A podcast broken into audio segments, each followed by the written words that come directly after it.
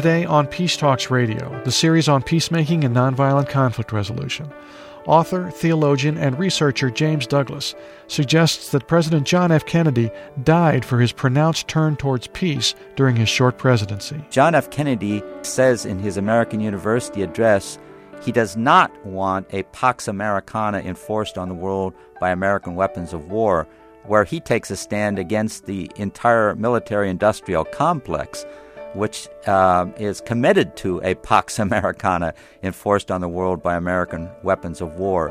We'll talk with author James Douglas, as well as hear much of JFK's landmark speech on peace from June of 1963, less than 6 months before he was assassinated in Dallas. I am talking about genuine peace, not merely peace in our time, but peace in all time. Stay tuned for JFK's Turn Towards Peace, today on Peace Talks Radio.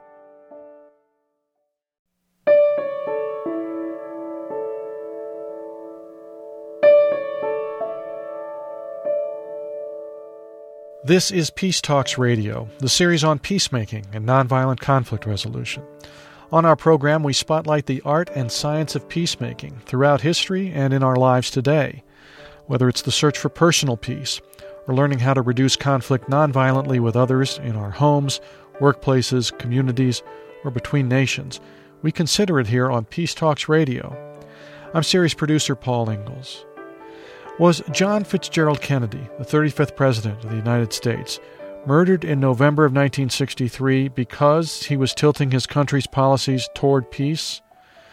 Some historians and assassination conspiracy theorists think so, and one, author James Douglas, has dug deep into the historical record to make his case in his detailed 2008 book called JFK and the Unspeakable: Why He Died, Why It Matters, from Orbis Books. Mr. Douglas joins us from radio station WBHM in Birmingham, Alabama, which is near his home. Jim, welcome. Thanks very much, Paul. I'm glad to be here. Your book is nearly 500 pages of narrative and footnotes on the Kennedy presidency and the JFK assassination, but I want to start by asking you to deconstruct your title for us in brief, and then we'll obviously go into more detail. And let me start with the "Why He Died" part of your title. He was willing to die. That's the bottom line. He had been close to death for a long time, from his earliest days through his childhood, through especially the Second World War. And he, in his presidency, was in deep conflict with his national security state, which led him into deeper and deeper waters that threatened his life. And he was willing to die in order to turn toward peace, which I found to be a remarkable kind of change in the man during his time in the Oval Office. So he died because he was willing to die for the vision of a new world, which he articulated in a great speech that he made, which we're going to let our listeners hear a little bit later, and we'll also be going into more detail about this evolution that you track. But let me ask you to say more about the unspeakable in your title. One would guess that it simply relates to the suggestion that Kennedy was killed by forces within his own government, which you lay out the possibility of. But you take the term from the Trappist monk and spiritual writer Thomas Merton. The unspeakable has more to do with us in a way. Tell me a little bit more about that.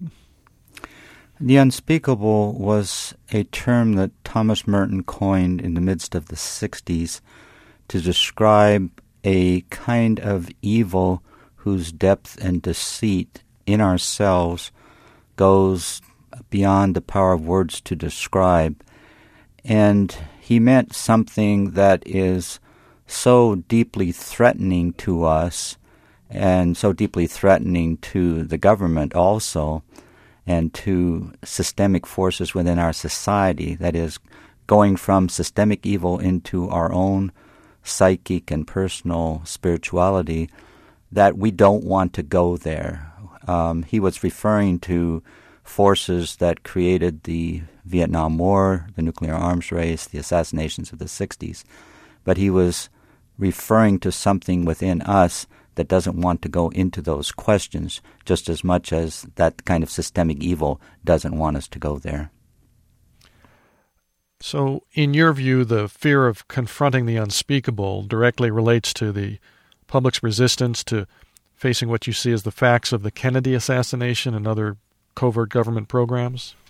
Yes, and it corresponds to what the national security state calls plausible deniability, just as the Central Intelligence Agency is authorized to conduct assassinations, to overthrow governments, so are we being pushed toward accepting that without going to the source of the problem, which is on the one hand a force within our government which has no accountability. On the other hand, it's a kind of attitude within us which doesn't want to accept responsibility.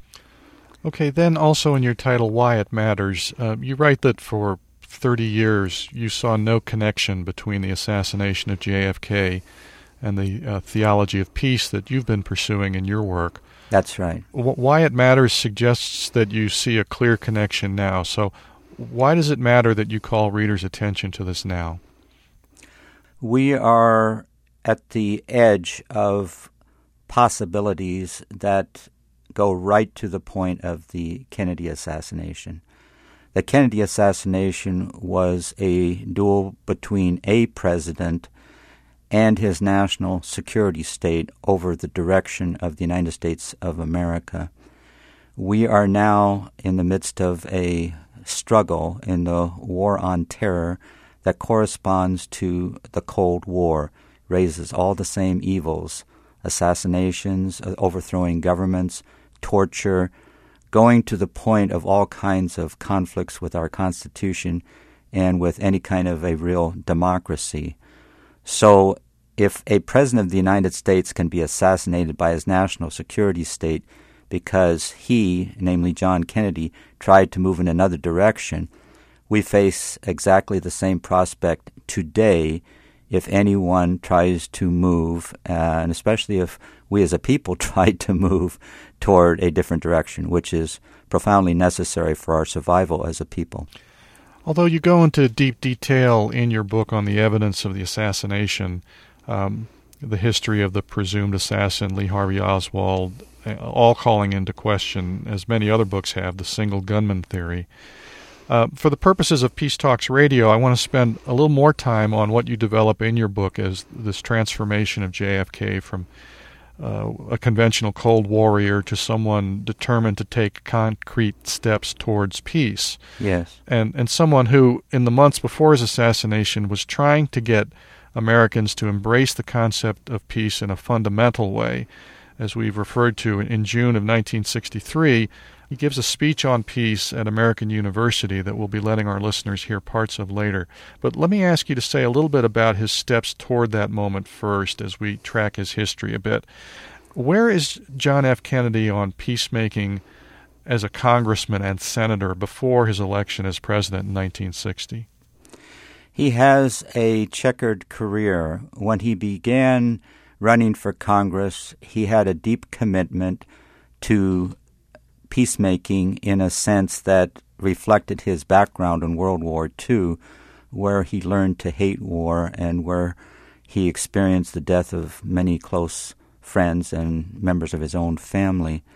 But during his years in Congress and as a senator, he became a Cold Warrior, and he had a kind of inner conflict going on during those years. On the one hand, he did retain his horror of war. On the other hand, he was pushing policies which contradicted that.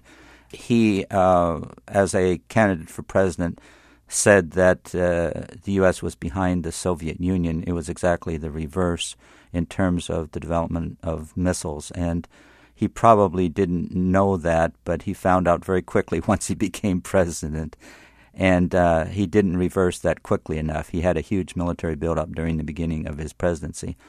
The one thing that showed a different kind of Kennedy was that he supported Algerian independence. He supported Vietnamese independence. He supported third world countries in ways that were fairly remarkable for a senator. during the time leading up to his presidency.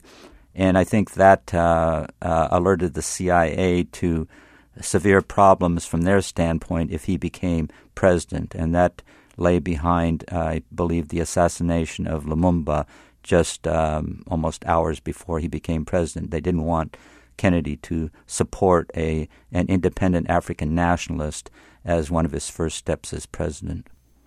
Of course, Cuba becomes the main front of Kennedy's interaction in the Cold War, and the first step is that he allows the Bay of Pigs invasion to proceed, attempting an overthrow of Castro there. But by not backing up the exiled forces with U.S. troops, it fails. What's the significance of that event in this evolution of a peacemaker that you paint? He thought he was being manipulated by the CIA and simply lied to in terms of what he was told prior to the Bay of Pigs. He was told that intelligence reports showed that the Cuban people would rise up against Fidel Castro if an exile force landed there, and that the exile force would be able to retreat into certain kinds of terrain that in fact didn't exist where they landed. He realized that their whole purpose was to put him in a position where he would be compelled to send in combat units to Cuba to win rather than take a defeat as a new president. And he decided afterwards that what he wanted to do, as he put it, was splinter the CIA in 1,000 pieces and scatter it to the winds as a result of the deception that they employed on him. And he, of course, fired Alan Dulles and several subordinates for their role in the Bay of Pigs. There's kind of a veiled reference to that in the American University speech about this idea of circumstances that would put one or the other superpowers in a position of having to accept a humiliating failure. Yes, there is. And which he was willing to do in this case. He was, on the one hand, a cold warrior, and he was pushing Castro both Castro and Khrushchev repeatedly during his time in office. On the other hand, he began to see more and more and more through the eyes of Khrushchev and eventually Castro himself. And he and Khrushchev had a secret correspondence. And that secret correspondence built a kind of trust between them, even as they struggled in an ideological conflict that took us to the brink of total nuclear war. Yes, I wanted to ask you about that. Tell me more about what you find intriguing in that private correspondence. Kennedy suggested the need for it in the only meeting he ever had with Khrushchev. That was in Vienna in June of 61. He said he thought that they needed to fly beneath the radar of their advisors and of all the lights and the publicity of the media. And September of 61 is when Khrushchev sent his first secret letter to Kennedy. Their correspondence continued through 63. And when Kennedy received that through his press secretary, Pierre Salinger, wrapped up in a newspaper, he replied to it, agreeing to a symbol that Khrushchev, of all people, had suggested, namely Noah's Ark, that the two of them and all of humanity were caught in a situation where we all had to stay afloat in the midst of nuclear weapons, and that it wasn't appropriate to distinguish between the clean and the unclean on that Noah's Ark. Kennedy agreed immediately to this biblical symbol that Khrushchev, the atheist, had suggested, and the two of them went back and forward on all kinds of issues secretly during the time of Kennedy's presidency. And at the end of that correspondence, Kennedy was having to rely on the KGB rather than his own State Department to communicate with Khrushchev, because his final public attempt to get to Khrushchev was blocked by his State Department. So the whole process is one of going outside their own national security states to try to speak one-on-one. Mm-hmm. This kind of back-channel communication was necessary because both Kennedy and Khrushchev felt they were somewhat at odds with the hawks in their respective governments. Isn't that right? They were, and each of them recognized the other's position. And Khrushchev, both in the Berlin crisis and in the Cuban Missile Crisis, was the first to pull back because he seemed to recognize that the pressures were even more intense on Kennedy than they were on himself, and that he needed to give Kennedy more room. It was a very sensitive and a very generous attitude by Khrushchev, and Kennedy recognized what was going on, so that at the height of the missile crisis, he actually appealed to Khrushchev when they were at the most dire point of the missile crisis, at a point where we almost experienced a total nuclear war across the globe. Kennedy said, "I can't control anymore what's happening. I'm afraid that my military advisors may push us into war." And Khrushchev received that message from JFK, and he turned to his foreign minister, Andrei Gromyko, and he said, "We have to let Kennedy know that we want to help him. We now have a common cause to save the world from those pushing us toward war." And at that point, Khrushchev and Kennedy became closer to each other than either of them was to his own national security state. That's a very remarkable story. There are many key dramatic moments in that October 1962 Cuban Missile Crisis, some that were dramatized in the film 13 Days. Yes. What moments stand out there in JFK's tangling with his own advisors that you think begin to make him a marked man in his own government? When he met with his Joint Chiefs of Staff, and when he tangled with General Curtis LeMay, he was certainly marked out by them as being someone totally beyond the pale. General Curtis LeMay, as we know from the conversations that JFK recorded secretly during the missile crisis, was arrogant with the president to the point of, virtual insubordination. He told him in the center of the other Joint Chiefs that what the president was trying to do, namely blockade and negotiate rather than simply strike the missiles and destroy them in Cuba, was as bad as the virtual surrender to Hitler at Munich by forces that led us into the Second World War, according to General Curtis LeMay. God forbid we find ourselves in a nuclear exchange, but if launched, those missiles from Cuba would kill a lot of Americans. The very presence of those missiles gives the Soviets first strike capability. Those missiles make a nuclear exchange more likely, and that is why I'm being such a pain in the ass about destroying them and destroying them immediately. And, sir, given your own statements about Cuba, I think a blockade or a bunch of political talk be considered by a lot of our friends and neutrals as a pretty weak response. I suspect that many of our own citizens might feel the same way.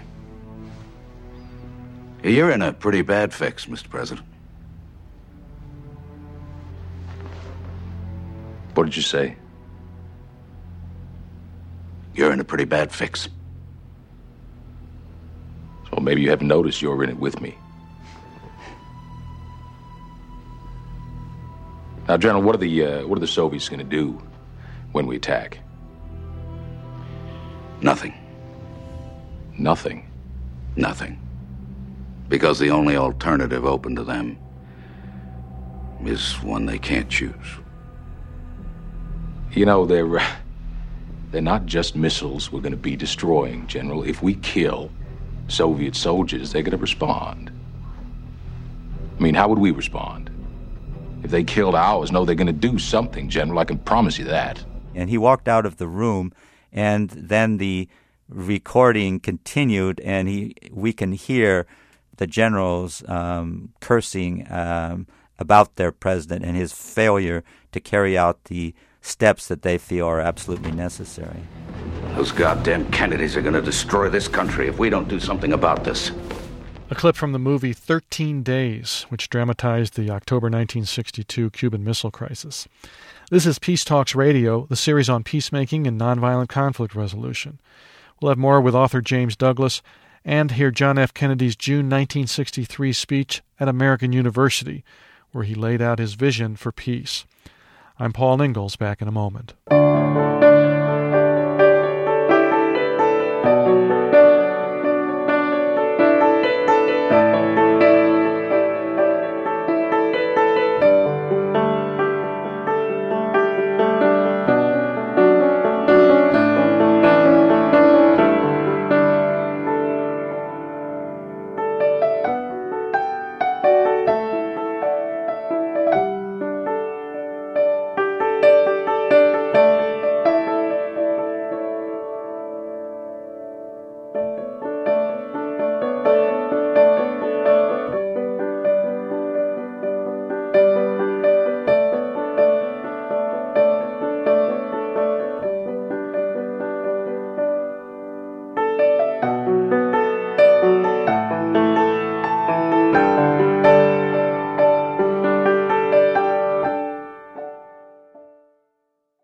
You're listening to Peace Talks Radio, the series on peacemaking and nonviolent conflict resolution, online at peacetalksradio.com.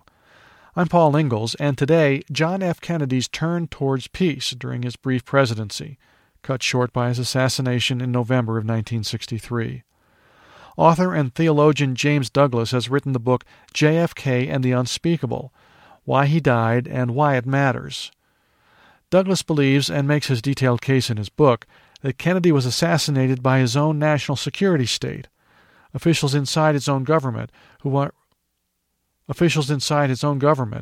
unhappy with Kennedy's international moves in Southeast Asia and in dealing with the Soviet Union nuclear threat in Cuba.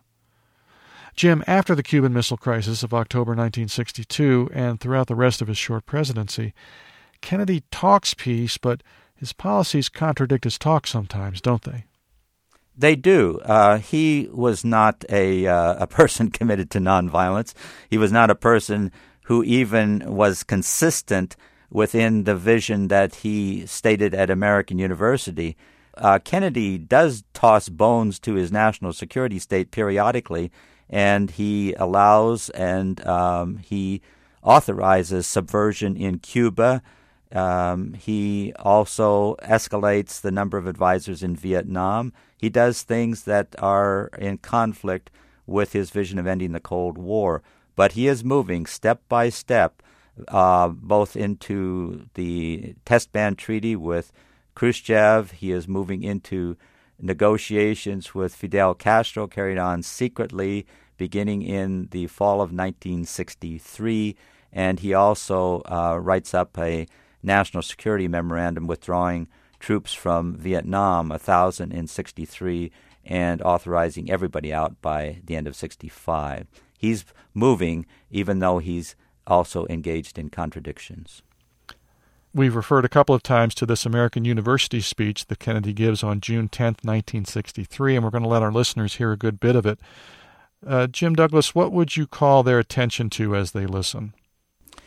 I would hope we could, first of all, remember the context in which it occurred at the height of the Cold War, when it was regarded as heresy from a theological standpoint to talk with the devil, Khrushchev, Castro, anybody on the other side, any communist. And here is Kennedy in his American University address challenging his listeners, not only the students and the faculty at this campus in Washington, D.C., but all of the American people, to look at our own involvement in the Cold War and to see that the problem is not simply, what about the Russians, which was always the question raised in those days, that you can't trust the Russians, but what about ourselves? What about our motives? What about our inability to see the absolute necessity for peace in the nuclear age if we and all of humanity are to survive?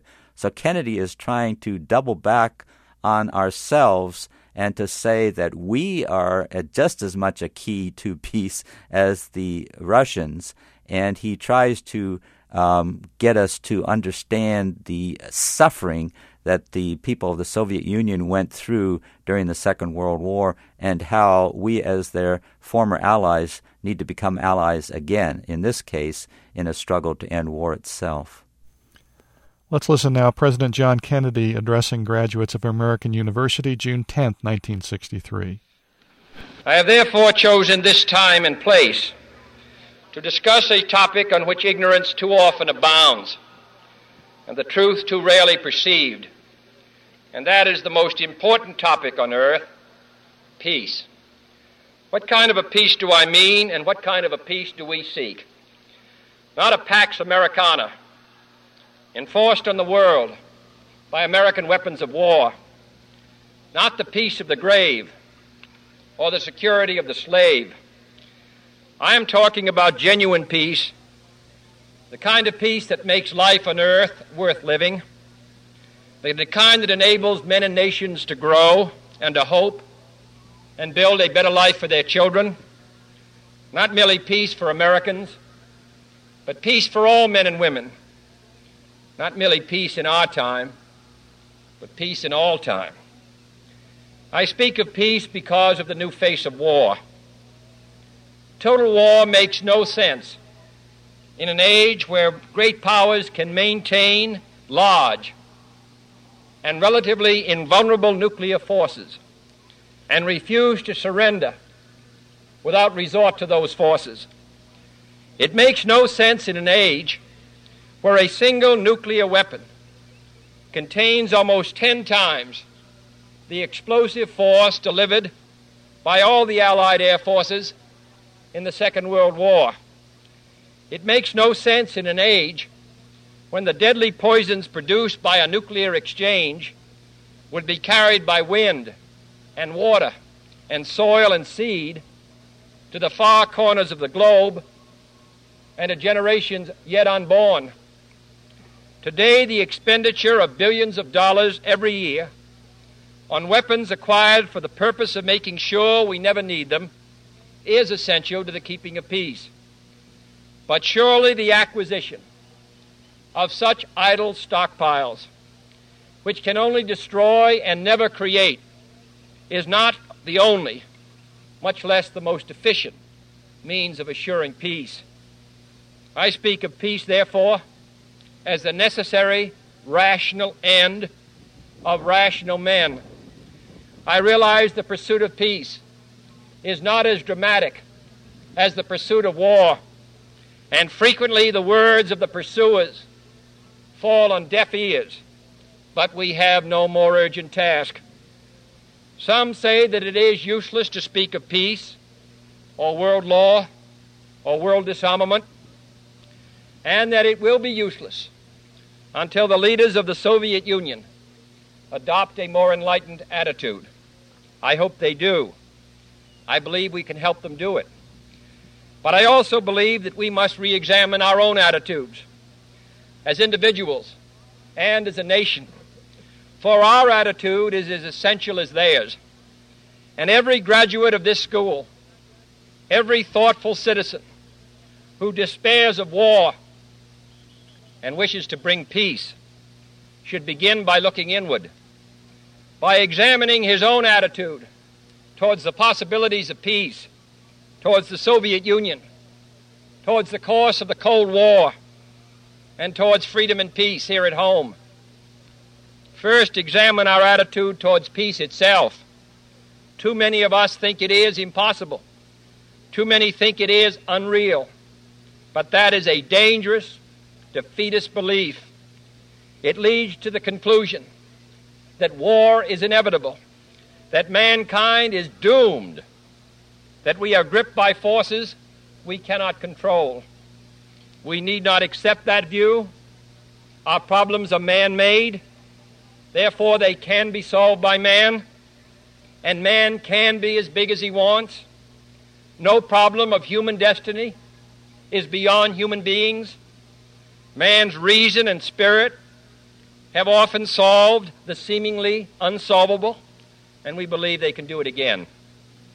I am not referring to the absolute, infinite concept of universal peace and goodwill of which some fantasies and fanatics dream.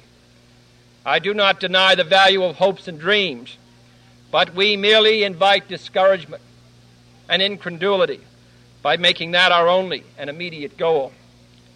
Let us focus instead on a more practical, more attainable peace, based not on a sudden revolution in human nature, but on a gradual evolution in human institutions, on a series of concrete actions and effective agreements which are in the interests of all concerned. There is no single simple key to this peace, no grand or magic formula to be adopted by one or two powers. Genuine peace must be the product of many nations, the sum of many acts. It must be dynamic, not static, changing to meet the challenge of each new generation. For peace is a process, a way of solving problems. With such a peace, there will still be quarrels and conflicting interests, as there are within families and nations. World peace, like community peace, does not require that each man love his neighbor. It requires only that they live together in mutual tolerance, submitting their disputes to a just and peaceful settlement. And history teaches us that enmities between nations, as between individuals, do not last forever, however fixed our likes and dislikes may seem. The tide of time and events will often bring surprising changes in the relations between nations and neighbors. So let us persevere. Peace need not be impractical, and war need not be inevitable. By defining our goal more clearly, by making it seem more manageable and less remote, we can help all people to see it, to draw hope from it, and to move irresistibly towards it. And second, let us re-examine our attitude towards the Soviet Union, not to see only a distorted and desperate view of the other side, not to see conflict as inevitable, accommodation as impossible, and communication as nothing more than an exchange of threats. No government or social system is so evil that its people must be considered as lacking in virtue. As Americans, we find communism profoundly repugnant as a negation of personal freedom and dignity. But we can still hail the Russian people for their many achievements in science and space, in economic and industrial growth, in culture, in acts of courage. Among the many traits the peoples of our two countries have in common, none is stronger than our mutual abhorrence of war. Almost unique among the major world powers, we have never been at war with each other, and no nation in the history of battle ever suffered more than the Soviet Union in the Second World War. At least 20 million lost their lives. Countless millions of homes and families were burned or sacked. A third of the nation's territory, including two-thirds of its industrial base, was turned into a wasteland, a loss equivalent to the destruction of this country east of Chicago. Today, should total war ever break out again, no matter how, our two countries will be the primary target. It is an ironic but accurate fact that the two strongest powers are the two in the most danger of devastation. All we have built, all we have worked for, would be destroyed in the first 24 hours. And even in the Cold War, our two countries bear the heaviest burdens, for we are both devoting massive sums of money to weapons that could be better devoted to combat ignorance, poverty, and disease. We are both caught up in a vicious and dangerous cycle, with suspicion on one side breeding suspicion on the other, and new weapons begetting counter-weapons. In short, both the United States and its allies, and the Soviet Union and its allies, have a mutually deep interest in a just and genuine peace and in holding the arms race. Agreements to this end are in the interests of the Soviet Union as well as ours. For in the final analysis, our most basic common link is that we all inhabit this small planet. We all breathe the same air. We all cherish our children's futures, and we are all mortal. Third, let us re-examine our attitude towards the Cold War, remembering we're not engaged in a debate, seeking to pile up debating points. We are not here distributing blame or pointing the finger of judgment. We must deal with the world as it is, and not as it might have been, had the history of the last 18 years been different. We must therefore persevere in the search for peace in the hope that constructive changes within the communist bloc might bring within reach solutions which now seem beyond us. We must conduct our affairs in such a way that it becomes in the communist interest to agree on a genuine peace, and above all, while defending our own vital interests, nuclear powers must avert those confrontations which bring an adversary to a choice of either a humiliating retreat or a nuclear war. To adopt that kind of course in the nuclear age would be evidence only of the bankruptcy of our policy or of a collective death wish for the world. To secure these ends, America's weapons are non-provocative, carefully controlled, designed to deter, and capable of selective use. Our military forces are committed to peace and disciplined in self-restraint. Our diplomats are instructed to avoid unnecessary irritants and purely rhetorical hostility, for we can seek a relaxation of tensions without relaxing our guard. And for our part, we do not need to use threats to prove we are resolute. We do not need to jam foreign broadcasts out of fear our faith will be eroded.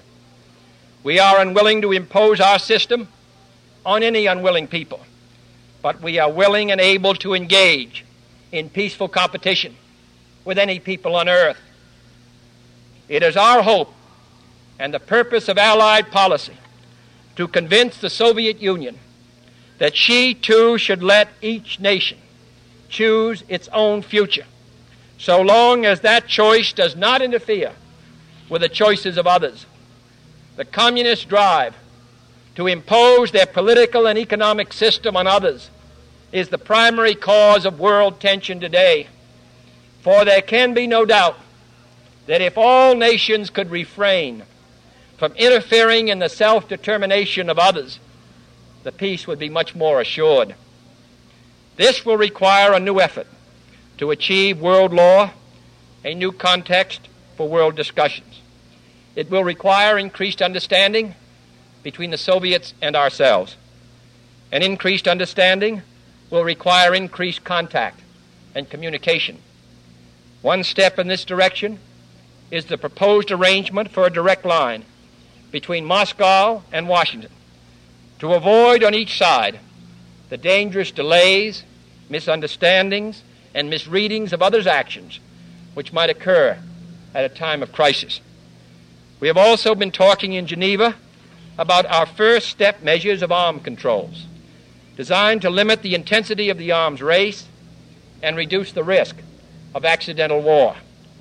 Our primary long-range interest in Geneva, however, is general and complete disarmament, designed to take place by stages, permitting parallel political developments to build the new institutions of peace, which would take the place of arms. The only major area of these negotiations where the end is in sight, yet where a fresh start is badly needed, is in a treaty to outlaw nuclear tests. The conclusion of such a treaty, so near and yet so far, would check the spiraling arms race in one of its most dangerous areas.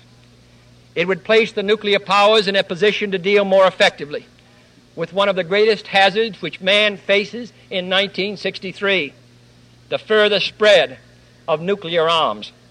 It would increase our security. It would decrease the prospects of war.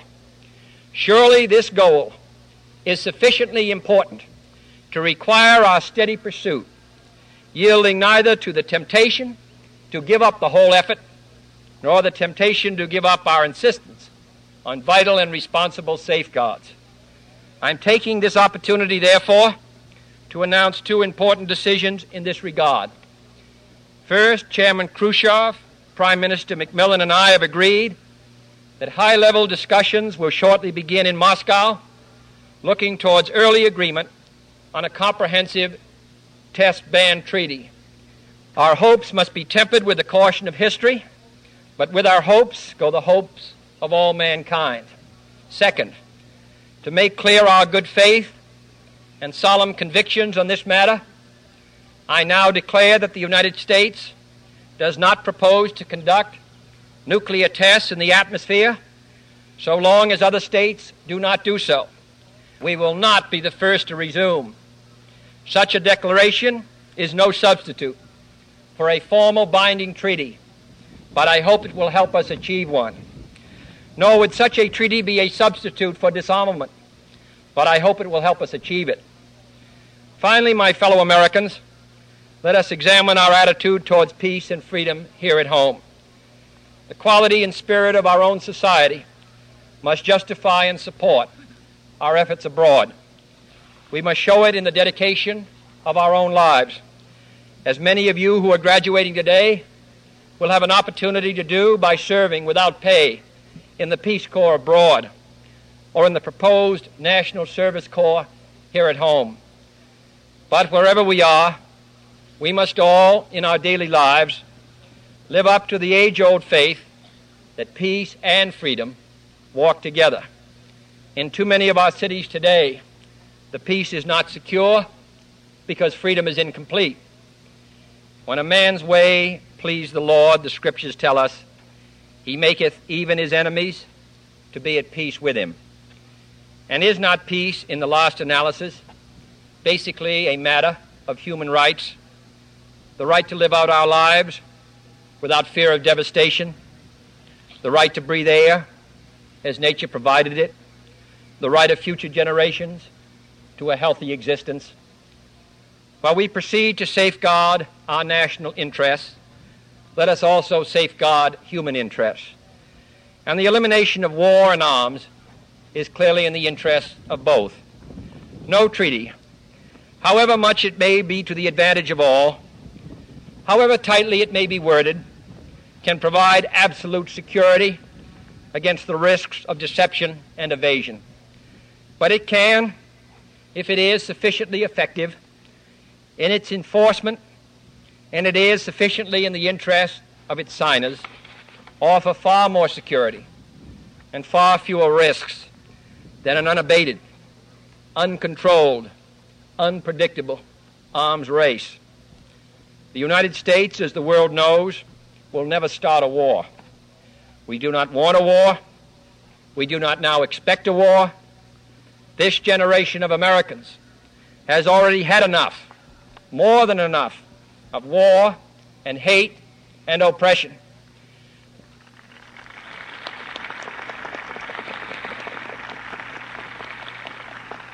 We shall be prepared if others wish it. We shall be alert to try to stop it. But we shall also do our part to build a world of peace where the weak are safe and the strong are just. We are not helpless before that task or hopeless of its success. Confident and unafraid, we must labor on, not towards a strategy of annihilation, but towards a strategy of peace.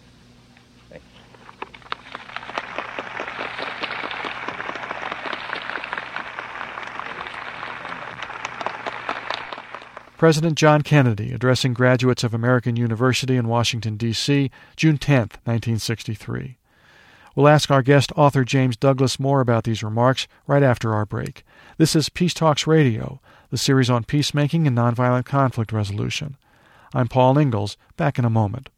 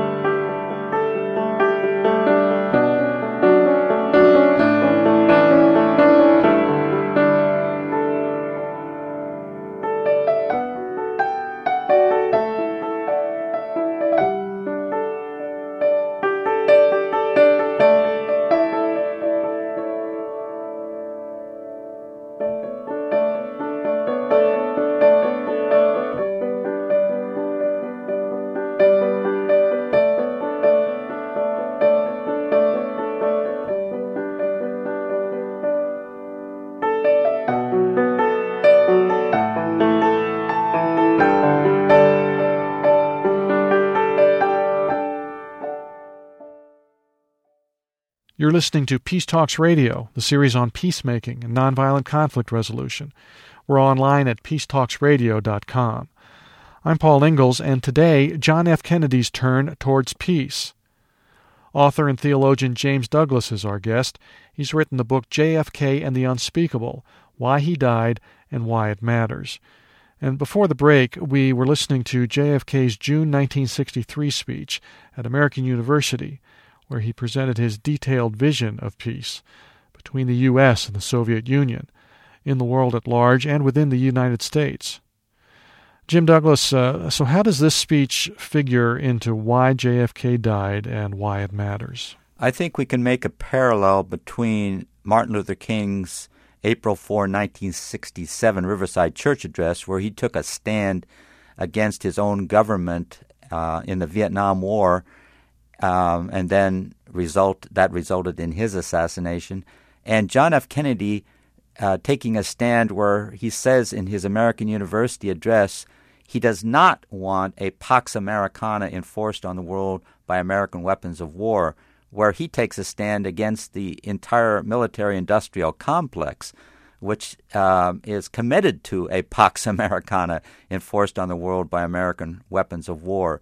What President Eisenhower identified as the major threat to democracy in the United States, the military-industrial complex, just as he goes out of office after having done nothing to resist it, John F. Kennedy takes on both in the American University address by making statements that go contrary to the military-industrial complex and calling for an end to the Cold War, which is what is giving them their huge projects.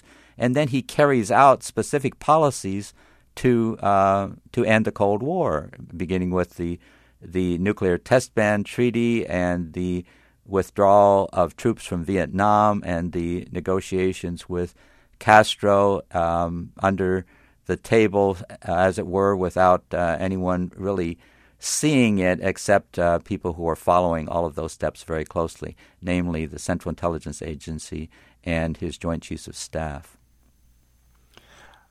Jim, there isn't time to go into detail in your careful analysis of the assassination evidence in your book, but in your research, what do you feel seemed new and compelling that perhaps hadn't been exposed or speculated about in the dozens of other books suggesting that Lee Harvey Oswald didn't act alone and that a conspiracy was afoot in JFK's assassination? The plot to kill Kennedy is extraordinarily sophisticated, complex, and with specific steps to implicate Oswald. I think that plot can be described much more accurately today than it could before the documents that were released from the JFK Records Act came into the public domain, which has been during the last 15 years. That plot involves implicating Oswald deeply by a person impersonating him, carrying out actions in Mexico City in September of 1963, going to the Cuban and the Soviet consulates, making phone calls to them, basically implicating the not only Oswald but those two governments, Cuba and the Soviet Union, in the assassination by Oswald's contacts with them, actually a person impersonating Oswald. And there are step-by-step efforts to not only kill John F. Kennedy, but to blame the two other major powers in the Cold War, the Soviet Union and Cuba, for that assassination. Fortunately, that didn't happen. And the reason it didn't happen was that the new president, Lyndon Johnson, on the one hand, didn't want a war with Cuba and the Soviet Union beginning his presidency, but also he didn't have the courage to confront the CIA, which was doing all this implicating of the Cold War enemies. So all of this can be traced very specifically and accurately today by documents that we have obtained through a congressional mandate, a law passed in 1992. Can you imagine any scenario that would allow for a new investigation that would bring this back to the fore as opposed to sort of below the radar of books like yours and others? I find it hard to imagine. The reason is that we have a hard time with the Fox investigating the murder in the hen house. And new investigations always seem to involve the CIA and the FBI. Well, they're not going to do the job. It would have to be a totally independent kind of scrutiny. And when efforts were made in that respect in the 1970s, the CIA and the FBI moved in and took over the investigation of the House Select Committee on Assassinations, and we didn't get a genuine investigation. So we would have to have really a nonviolent revolution in this country and in our own government where we take back a democracy and make our intelligence agencies far more intelligent and far less covert. Right now, they're covert action agencies, and they're carrying out methods in the war against terror that are themselves terrorism. So we're not going to get an investigation from our own government until we reform our own government, which will require a kind of nonviolent revolution as articulated by Dr. Martin Luther King. Well, this is the first of three volumes that you have planned. The next one considers the assassinations of Malcolm X and Martin Luther King. That's right. And then a third will explore the assassination of Robert Kennedy. Will those men's peace and social justice philosophies figure prominently in the reasons you believe they were killed? Yes. These were people who tried to carry out an alternative vision, and they were taken out by a national security state which saw an overriding vision of us against them, absolute good versus absolute evil, and Malcolm X, Martin Luther King, and even Robert Kennedy at a higher level of power who wanted to reinvestigate the assassination of his brother. These were all big obstacles to a national security state agenda. So they were all assassinated in the same kind of way that John F. Kennedy was. All of these assassinations happened 40 years ago. Has there been any progress toward a better vision in your view? Yes and no. There has been at a grassroots level all kinds of activity, both in this country and certainly across the world, toward the kind of vision seen by John Kennedy as necessary in his American University address. But in terms of our government has been descending downhill. We as a people have never forced our government through a public mandate to deal with the crimes that it has carried out, and those go way back to the bombings of Hiroshima and Nagasaki in the Second World War, through the buildup of our national security state that resulted in the killing of John F. Kennedy. So it's up to us, basically, as to whether or not we're going to have those kinds of events repeated and continue our downward tread, which will result in the disintegration of the United States. A democracy is dependent on us. Well, James Douglas, then back to the beginning in a way, why it matters. What is your hope for exploring and exposing the details of these events? I think what we can be given by understanding JFK's turn toward peace is a lens. It's a lens by which we can see the world in greater depth. If we can understand how our own government and our own national security state and our covert action agencies, if we can understand how they, with impunity, assassinated the President of the United States because he turned toward peace, we can understand exactly what the dangers are today for ourselves in a similar context. And unless we have a movement for peace which keeps any future president from becoming isolated, as John F. Kennedy was when he turned toward peace, unless we as a people can move dramatically toward peace in our own commitment, we're going to have the events of 1963 repeated in one form or another, perhaps by an assassination, perhaps by an overt covert and overt action of another nature that is set up by our national security state. We need a lens, we need a commitment, we need a vision that can take us beyond terror, beyond Cold Wars, and beyond nuclear weapons toward a world at peace. What does that look like in terms of personal action for listeners to this program? Non-cooperation with evil is as much a duty as cooperation with good. That's Gandhi who said that. And that means that when it comes to paying income taxes that go into our national security state, we should be raising questions to ourselves about that. When it comes to volunteering in any way for a job, whether it be in the military or in the civilian sector that supports warfare, we should be asking strong questions about that.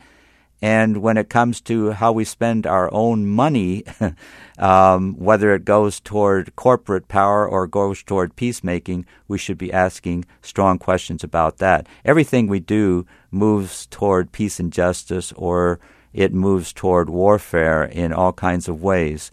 And if we, as Thomas Merton suggested, look toward the unspeakable in ourselves, then we can begin to see how to move our government in a similar direction.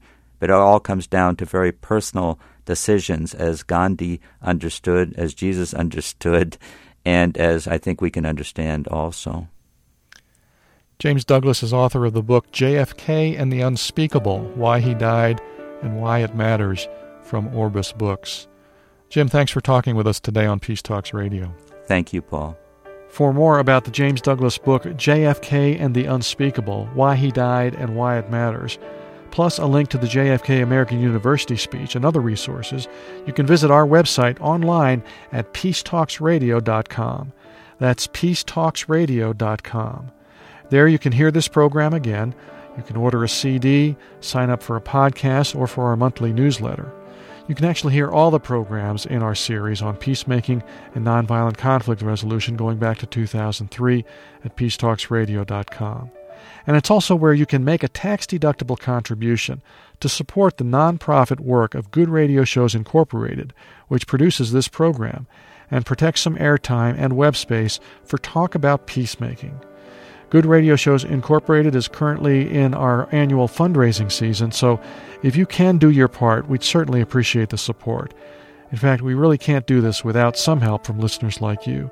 So go to peacetalksradio.com and follow the link to Contribute for details.